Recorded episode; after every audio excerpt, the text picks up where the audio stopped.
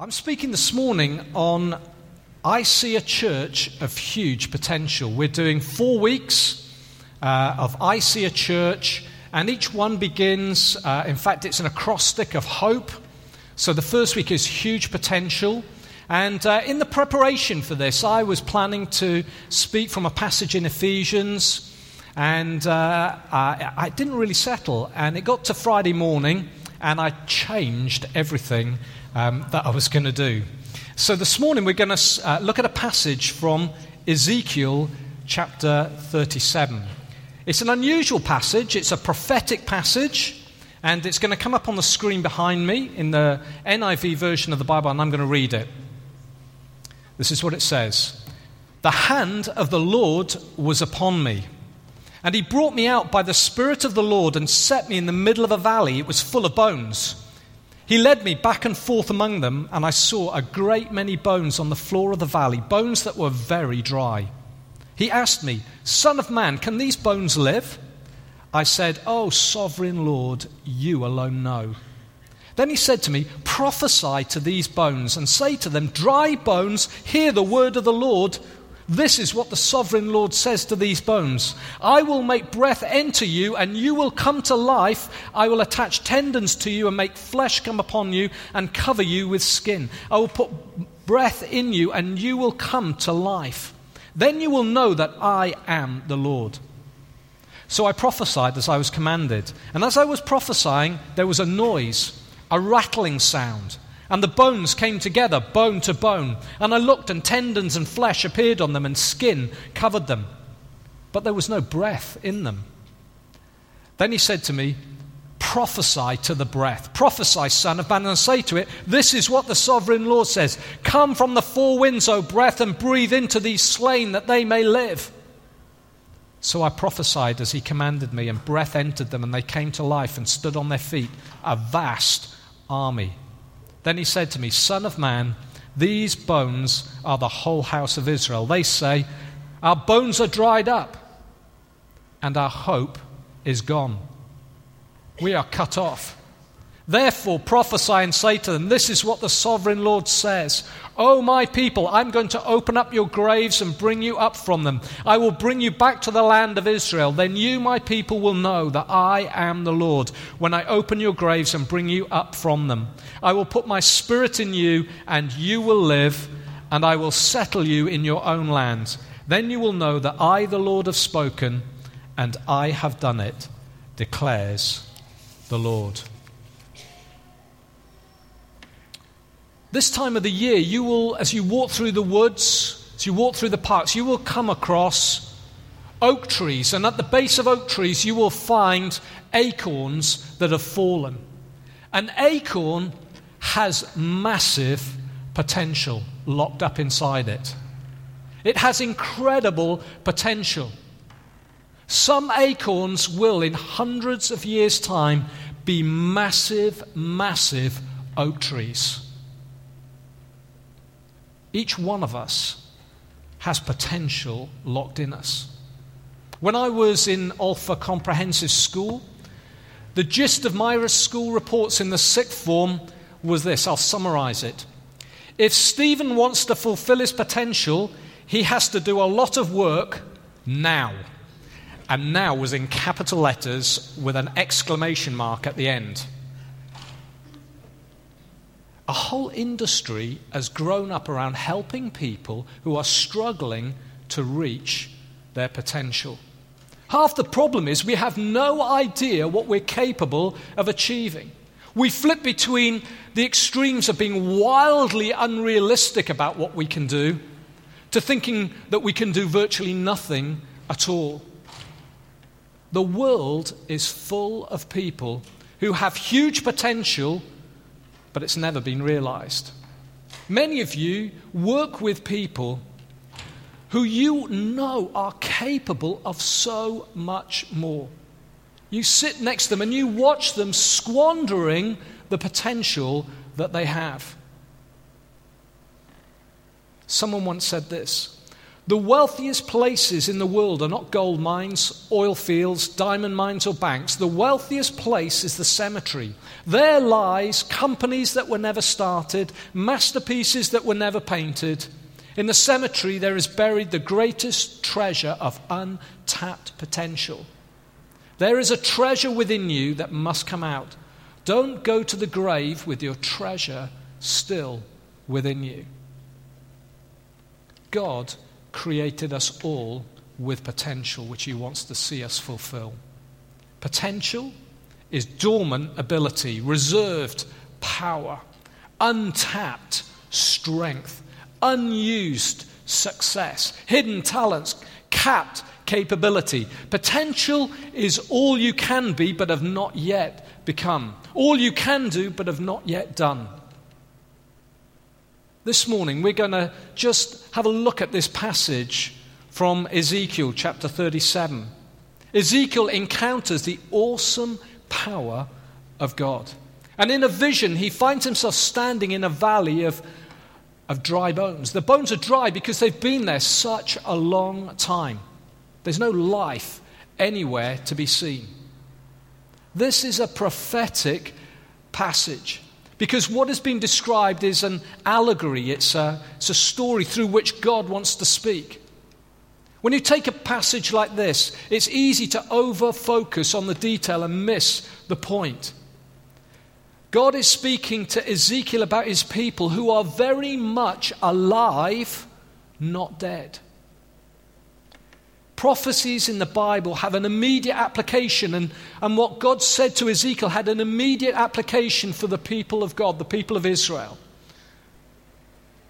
But there is often application that comes for later generations. And generation after generation, this passage is relevant to many generations. It's relevant to our generation today. It's relevant to us here in the center of Winchester. Many feel that the church is like a valley of dried out old bones. No life.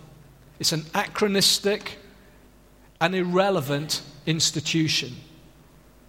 That couldn't be further from the truth, as you're going to see this morning.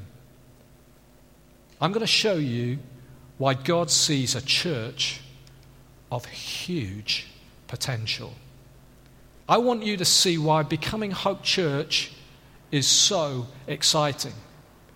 But it isn't just about us, it's about His church, wherever that is. See, the first thing that we need to know is this God's power is for us. You see, being a church of huge potential is about God, it's not about us. Potential comes from the Latin word potentialis, which means power. Any potential that we have is totally dependent on God's power. Unless we have God's power, we are as much use as dried out old bones. This chapter in Ezekiel reminds us that God can do anything he wants to do. He is all powerful, he is omnipotent. This morning, I want to remind us how great God is and that nothing is too difficult for Him. Let me simply read some scripture to you Psalm 93, verse 3 and 4. The seas have lifted up, O Lord. The seas have lifted up their voice. The seas have lifted up their pounding waves. Mightier than the thunder of the great waters, mightier than the breakers of the sea. The Lord on high is mighty. Last winter, we saw the power of the sea washing away huge chunks of coastline in a moment. The image behind is of the railway line near Dawlish, what was left of it in any event. Yet that is nothing. The power of the sea is nothing compared to the awesome power of God who created the sea. God is in control of the seas.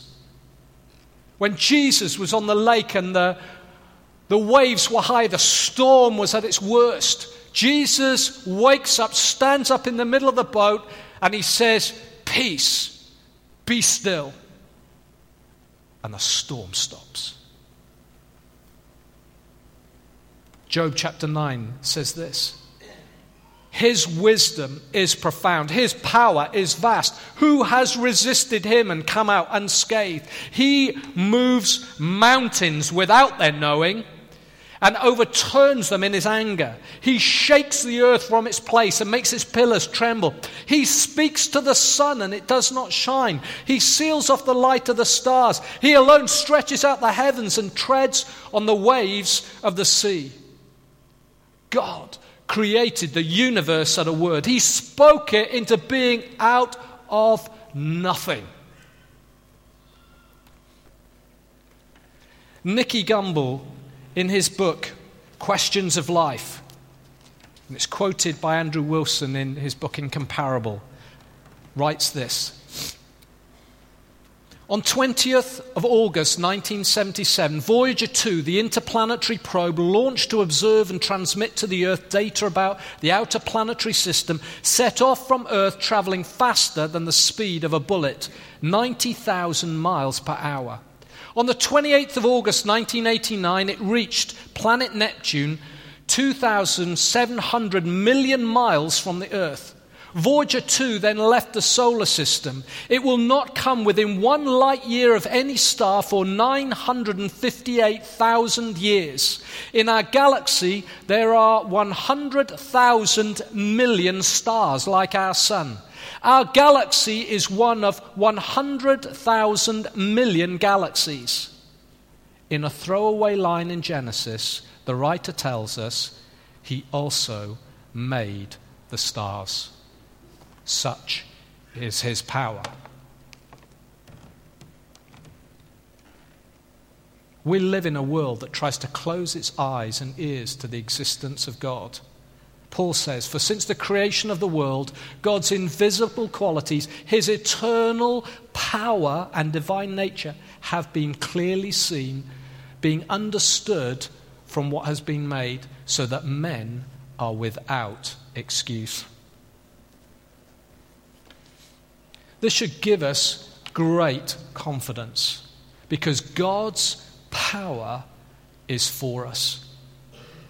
We're not trying to plug into the power of God like foolish people trying to their ha- connect their houses to the national grid by getting on a ladder and going up a, t- a pole, a pylon, and with crocodile clips. How foolish that would be. God is no impersonal force. He created us in his image, we're told in Genesis. Not only this, we're told that He loves us because He's love. Because before we ever thought of Him, He loved us. The great God who created the heavens and the earth, created the stars and the planets, loves you intimately. His power is for you. Paul says, in Ephesians chapter 1, 18 and 19, I pray also that the eyes of your heart may be enlightened in order that you may know his incomparably great power for us who believe. In Psalm 62, verses 11 to 12, in the ESV, it says this Once God has spoken, twice I've heard this. The Bible uses those sort of phrases when it says something twice. It's saying it's settled, it's certain. Once God has spoken, twice I've heard this, that power belongs to God, and that to you, O Lord, belongs steadfast love. We worship a God who is all powerful, but is all loving. And his power is available to us. It's for you. And if you feel this morning that you've been in a valley of dry bones, you feel dried out, God says to you this morning, come to Him. Turn to Him. A.W. Pink, in his book on the attributes of God, says this God is worthy of implicit confidence. Nothing is too hard for him. If God were stinted in might and had a limit to his strength, we might well despair. But seeing that he is clothed with omnipotence, no prayer is too hard for him to answer, no need too great for him to supply, no passion too strong for him to subdue, no temptation too powerful to deliver from, no misery too deep for him to relieve. The Lord is the strength of my life. Of whom shall I be afraid? God's power is for us, it's for you. It's for us as we become Hope Church. God's power is with us. The second thing we need to know is this God's promise to us. Have you ever been asked an awkward question and you end up giving a cagey answer? Maybe you've been asked the question by someone of the opposite sex, and they've come up and they've said, What, what are you doing on the weekend? And you've suddenly thought, Oh, uh, this is going to be a bit awkward. Um, uh, oh, I haven't decided yet. You give a sort of fairly cagey answer. When Annette comes up to me and says, How much money do we have in our account? I give a cagey answer. Well, depends, really. God asked Ezekiel a question Can these bones live? And Ezekiel gives a cagey answer Only you know, sovereign Lord. Ezekiel is told to prophesy to these dry bones. Literally, this means speak God's word to them, preach to them. Dry bones hear the word of the Lord. How bizarre. Bones can't hear. They have no ears. It's prophetic. God's word promises restoration and life. The people of God that Ezekiel spoke to were much alive but scattered and broken.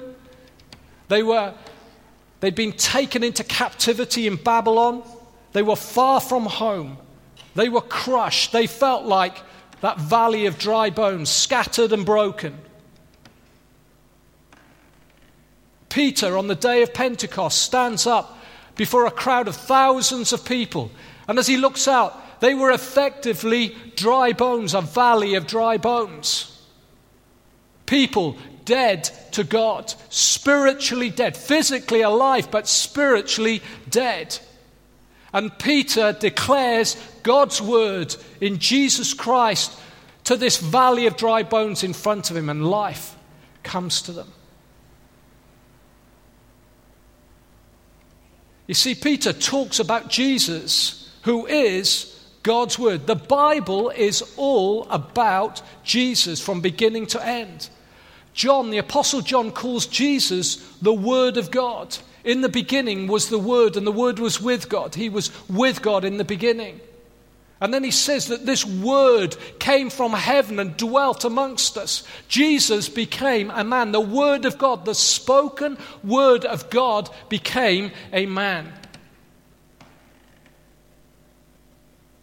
He is the promise of God. He is God's promise to us. God's promise to us is singular. It's Jesus. Every other promise is found in Christ. Michael Reeves, in his book, Christ Our Life, talks about Spurgeon. And he says this Spurgeon was a phenomenon of the 19th century. As a man, he fizzed with life. As a pastor, he was fruitful He's so fruitful it seems fictitious. Streams of living water flowed from within him. So, where, what was the reservoir that fed him? The answer, without a doubt, is Jesus Christ. Christ was his treasure, his life, the organizing center of his thought and ministry. He had the highest view of Scripture, but he was not first and foremost a man of the Bible. His view of it and his use of it was steered by the fact that it is the word of Christ. The Bible is the word of Christ. It's about Jesus. And so when Ezekiel talks, is told to preach For us today, it's a, when we proclaim to dry bones, we are proclaiming Christ, the very promise of God. Doesn't God's word give us many promises? You might think, yes. But they are all bound up in Jesus Christ. There is a very real sense in which God's promise to us is Jesus. He is the pearl of great price, He is the treasure in the field that Matthew talks about. Galatians chapter 3 verse 29 tells us that if we are in Christ, then we are heirs according to the promise. In 2 Corinthians chapter 1 verse 20, Paul tells us that no matter how many promises God has made, they are yes in Christ. Christ is God's promise to us. And through Jesus, all of God's promises are ours. Have you received Christ? Have you put your trust in what Jesus did for you when he died on the cross, taking the punishment that was rightfully yours? Is he your all in all? Is he your everything? If you have, God promises never to leave you. He promises to be with you in the darkest moment. He promises that He will look after you in the most difficult circumstance. He promises to bless you. He promises His presence. The list of God's promises in Christ go on and on and on. As a church, we have many promises over us. Promises of God pouring out His Spirit, of many turning to Christ, of a move of God amongst students, of impact in the city and regions beyond to the south and southwest. But those promises will only be fulfilled in Jesus Christ. God wants to see his promises come to pass.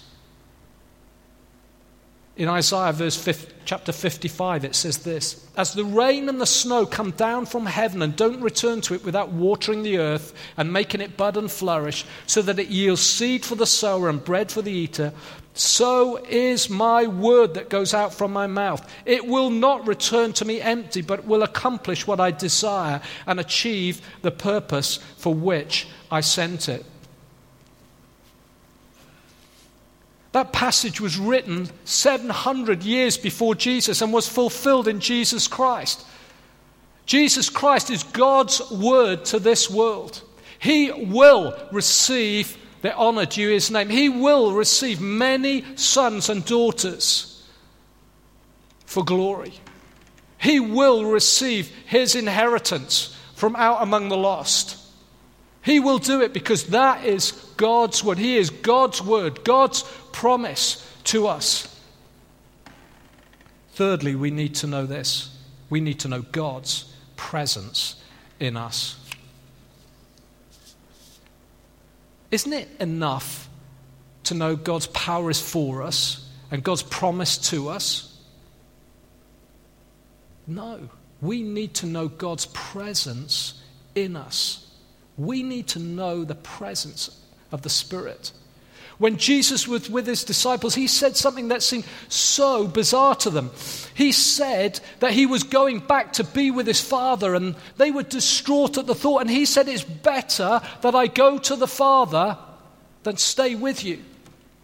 They couldn't understand that. How could that be better? Jesus, the one who opens blind eyes, the one who turns water into wine, the one who feeds the 5,000, the one who works miracles, the one who speaks truth, the one who confounds the religious. How can it be better that he goes to heaven and leaves us without him?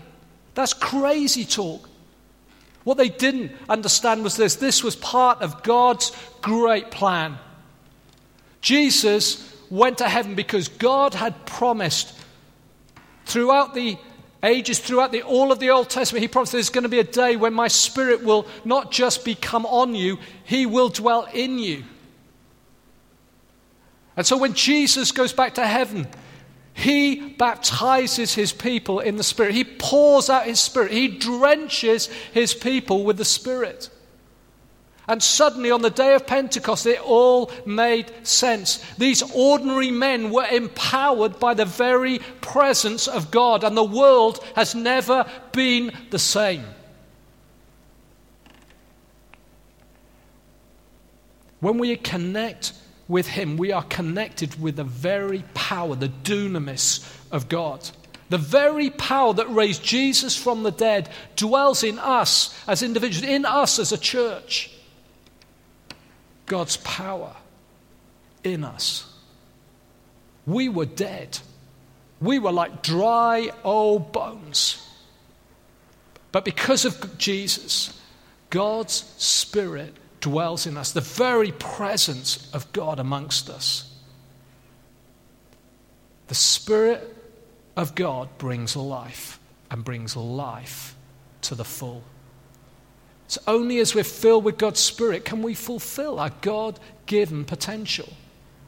God's Spirit prepares us for action. You will receive power when the Holy Spirit comes on you.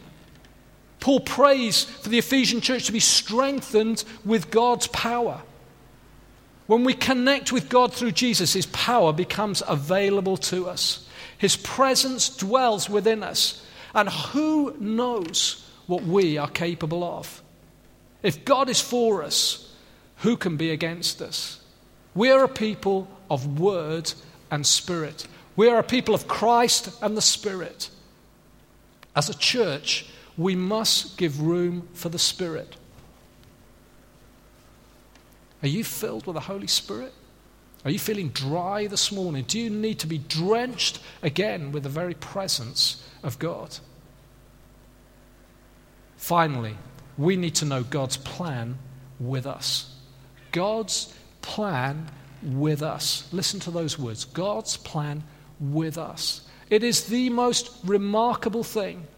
The God of heaven who could do anything just a word, from a word from his mouth chooses to allow us to partner with him. How amazing is that? What a privilege that is. This is what it says in the Amplified Bible in Ephesians chapter 2, verse 10. For we are God's own handiwork, his workmanship, recreated in Christ Jesus, born anew, that we may do those good works which God predestined, planned beforehand for us, taking paths which he prepared ahead of time, that we should walk in them, living the good life which he prearranged and made ready for us to live. God works out his plan in partnership with us. Ezekiel saw these dry bones become an army. An army has one commander God. This army has a common purpose of following their commander's orders. They stand side by side together against a common enemy. Likewise, we are an army. We are the people of God. There is strength in our togetherness. There is a remarkable thing in the scriptures where it talks about five of you will chase a hundred, and a hundred of you will chase ten thousand. Those of you who don't get maths will struggle to understand that. It is exponential. What it's saying is that when you're together, you can do far more than you can when you're on your own. We can do more together than we can apart. Together, our potential is exponential in God. We are a church of huge potential together because God is on the throne and His power is, is for us. He loves us. We're a church of huge potential because Jesus Christ is the Word of God. He is the promise of God, and all God's promises to us are yes in Christ. We're a church of huge potential because God's Spirit dwells in us as the people of God.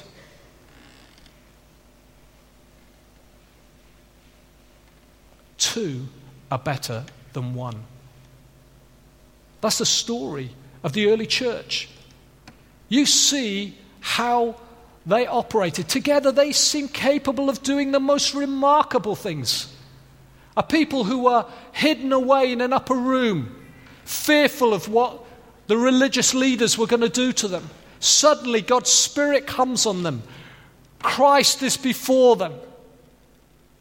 And everything changes. They are as bold as lions. And together they shake the, the known world. People who you think they would not have been capable of anything become heroes of the faith. You might think you are capable of nothing.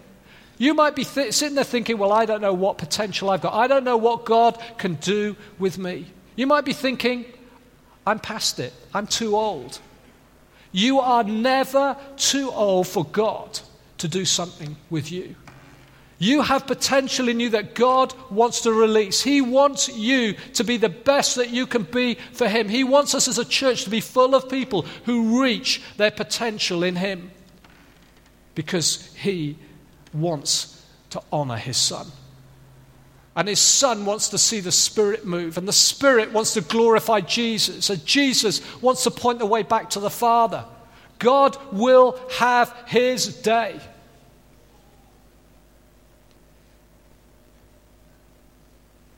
Every one of us has potential that needs to be realized. What has God got for you to do?